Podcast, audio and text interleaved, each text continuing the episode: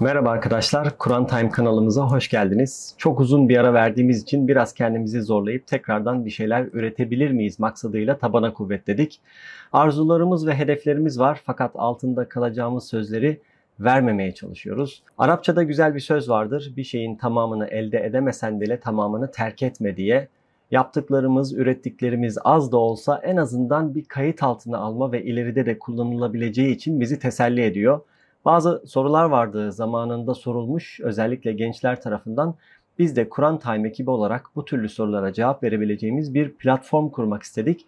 Aşağıda web sitemizin linkini de bulabilirsiniz. kurantime.com Bu videoda imana dair gelen 3 soruyu cevaplandırmaya çalışacağız. Dediğim gibi bu cevapları sadece bana ait olarak düşünmeyin. Tecrübesine ve bilgisine güvendiğimiz arkadaşlarımızla beraber oluşturduğumuz insanların zamanlarını ayırdığı bir ekibimiz var. İnşallah istifadeli olur. Şimdi birinci soruya geçelim. Diyor ki arkadaş, dini değerlerden uzak büyüyen biri ne yapmalı? Çocukluğundan itibaren dini değerlerden uzak, izole ortamlarda yetişmiş birisinin bu yaşından sonra nasıl kendini geliştirmesi gerekir? Bunun için gerekli basamaklar nelerdir? Arkadaşlar ister sonradan dini öğrenip benimsemeye çalışan biri olsun, isterse dini değerleri benimsemiş olduğu halde kendini gaflete salmış birisi olsun, bir insan toparlamak istiyorsa Kur'an ve sünnette geçen önem sırasıyla yapması gerekenleri şöyle sıralayabiliriz. 1. Mutlaka salih insanlarla beraber bulunmalıdır. Bir kişinin din anlayışı da gerçek takva anlayışı yani iman şuuru da çevresinden pek farklı olamaz. Ağaç ağaçlar içinde büyür diye bir söz vardır. Ağaç ağaçlar içinde büyüdüğü gibi insan da insanlar içinde büyür. İnsanı büyük ölçüde çevresi yönlendirir kişinin duygu ve düşünceleri gerçek insanlar arasında sadakati sadakat ikliminde, fedakarlığı da fedakarlık ikliminde gelişir. Dolayısıyla dini ve dindarlığı gerçek manada doğru anlayıp yaşayan insanlarla bir çevre kurmadan yani dindar derken dürüst, iffetli, adalet hissine sahip, gıybetsiz, güvenilir ve Rabbine ibadet etme gayretindeki insanlarla bir çevre kurmadan bir kişi ne tam tevbe etmiş sayılır ne de İslam'ı yaşamada tam samimi kabul edilebilir. İki, bu kişinin ilmi, maddi, manevi seviyesi, yaşı, eğitimi ne olursa olsun, isterse müptela olduğu günahları henüz bırakamamış olsun, mutlaka iman ve İslam'a hizmet etme noktasında üzerine bir vazife almalıdır. Bu vazifeyi tek başına da yerine getirebilir ama bir grup halinde yapmak daha kolay ve bereketli olur. Zaten birinci maddeyi yerine getirmişse yani salih insanlarla beraber olma gibi bir derdi varsa bu hususta zorluk çekmeyecektir.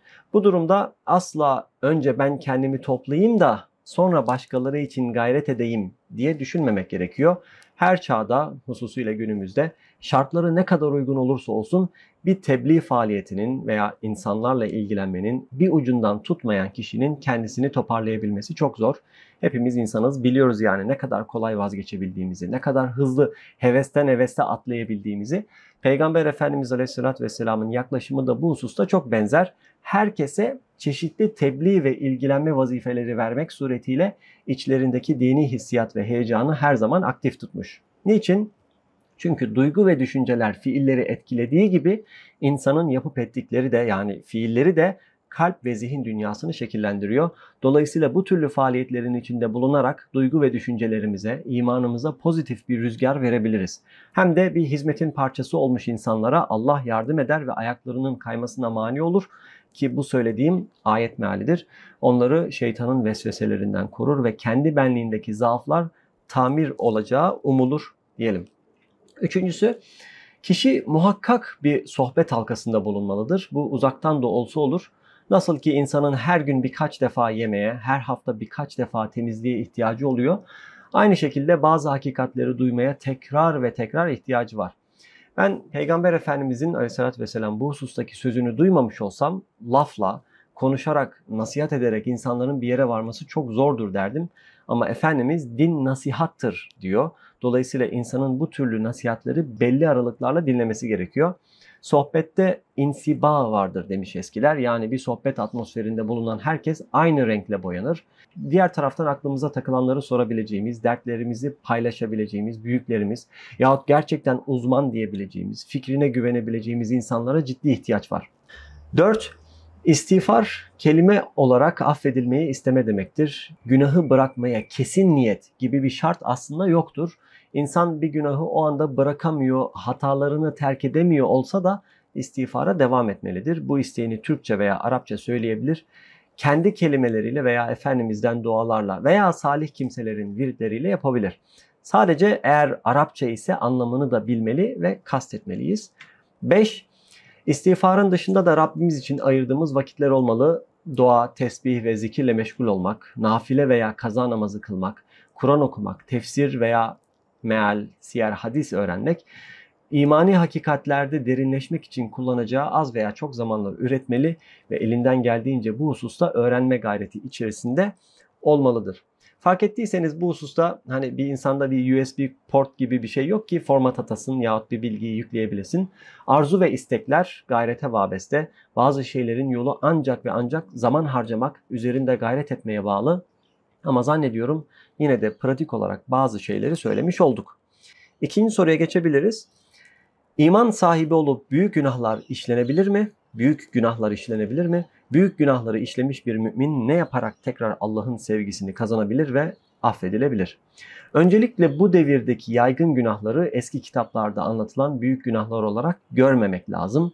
İçki de içseniz ve içiyor olsanız, aklınıza gelebilecek daha fena halleri de işlemişseniz, şahsi dairede kalan günahlar sizi yeise, ümitsizliğe düşürmesin.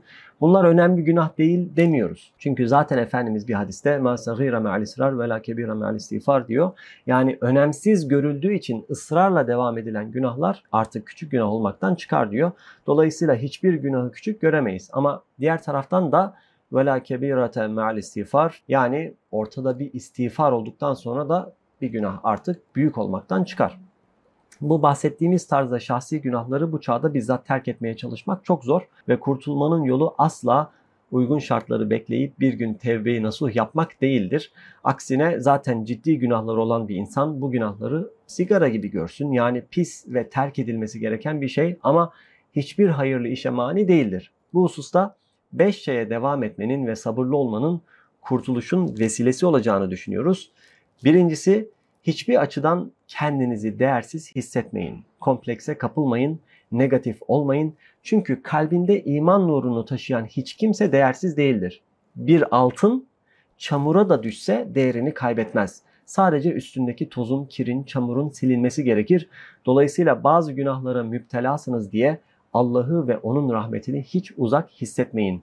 Eğer içten samimane kurtulmak istiyorsak o kapı hepimize ardına kadar açıktır. 2. Günahları terk etmek çok mümkün görünmüyorsa yahut birkaç defa gel git yapmışsanız ve artık bu konuda direncinizin tükendiğini düşünüyorsanız günahları terk etmeye çalışmak yerine yapabildiğiniz kadar salih amellere çalışın. Namaz mesela direkt 5 vakit başlayamıyorsanız 2 vakit olsun, 3 vakit olsun. Oruç 30 gün olmuyorsa 10 gün olsun, 15 gün olsun.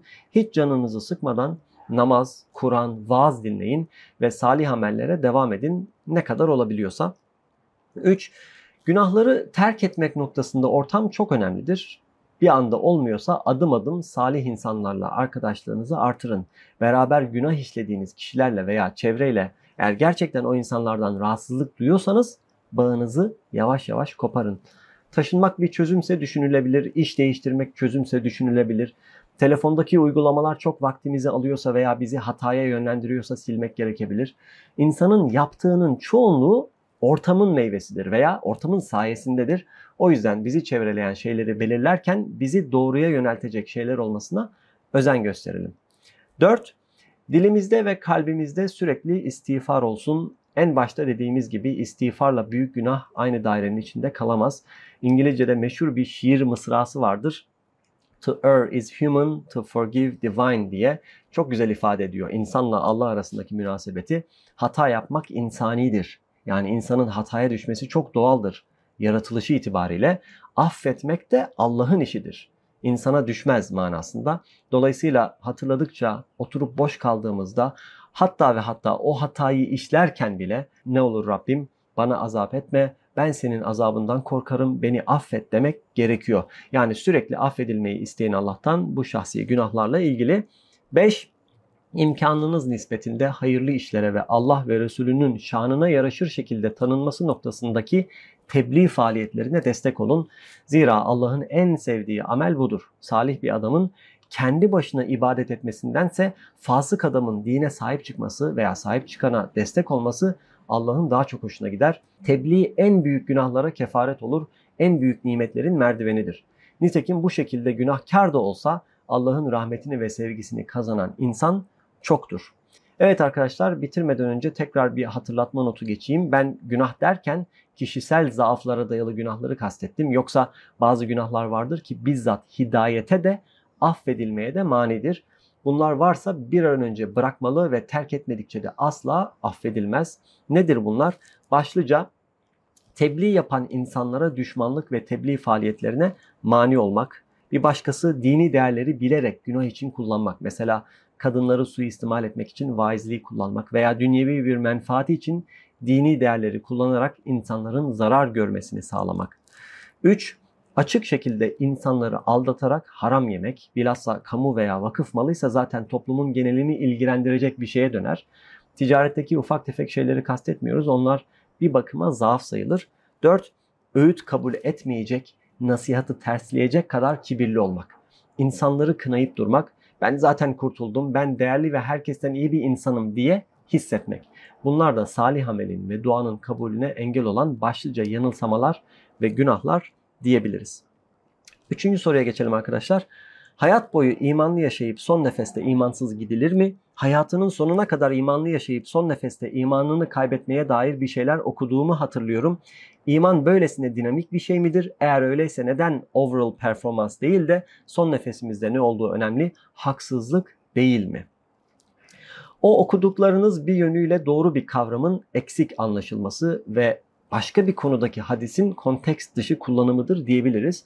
Çok yaygın bu son nefeste imanla gitme meselesi. İşin doğrusu iman zamanla ve çabayla terakki ettirilen, insanın iradesini kullanması sonucu Allah'ın fazlı ile gelişip büyüyen bir şeydir.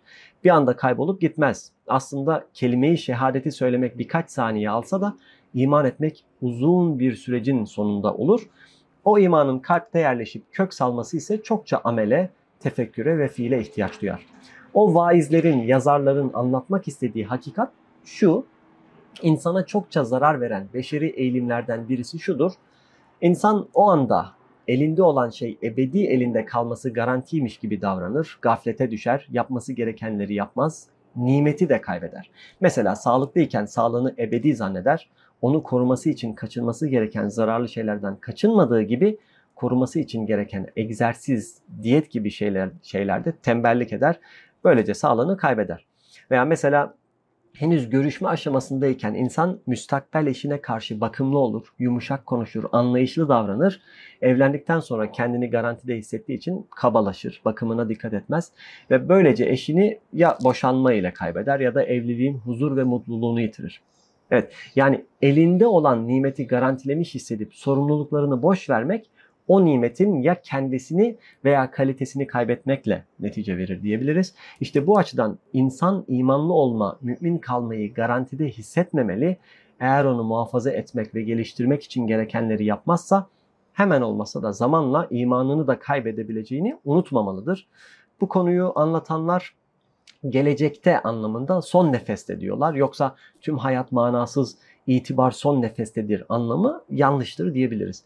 Efendimiz'e soruyorlar birkaç kere iman edip dinden çıkıp tekrar iman eden insanın durumu nedir diye Efendimiz cevap veriyor. Ölürken hangi haldeyse öyle kabul edilir. Mümin veya kafir diye cevap veriyor. Soru kısmı alınmadan sadece Efendimizin sözünün nakledilmesi sonucu tam ölme anında iman etme kavramı kültüre yerleşmiş. Hatta son nefeste la ilahe illallah demek çok önemli görülmüş. Oysa ne Efendimizin ne dört halifenin ne de vefat anını bildiğimiz sahabelerin son sözleri kelime-i tevhid değil.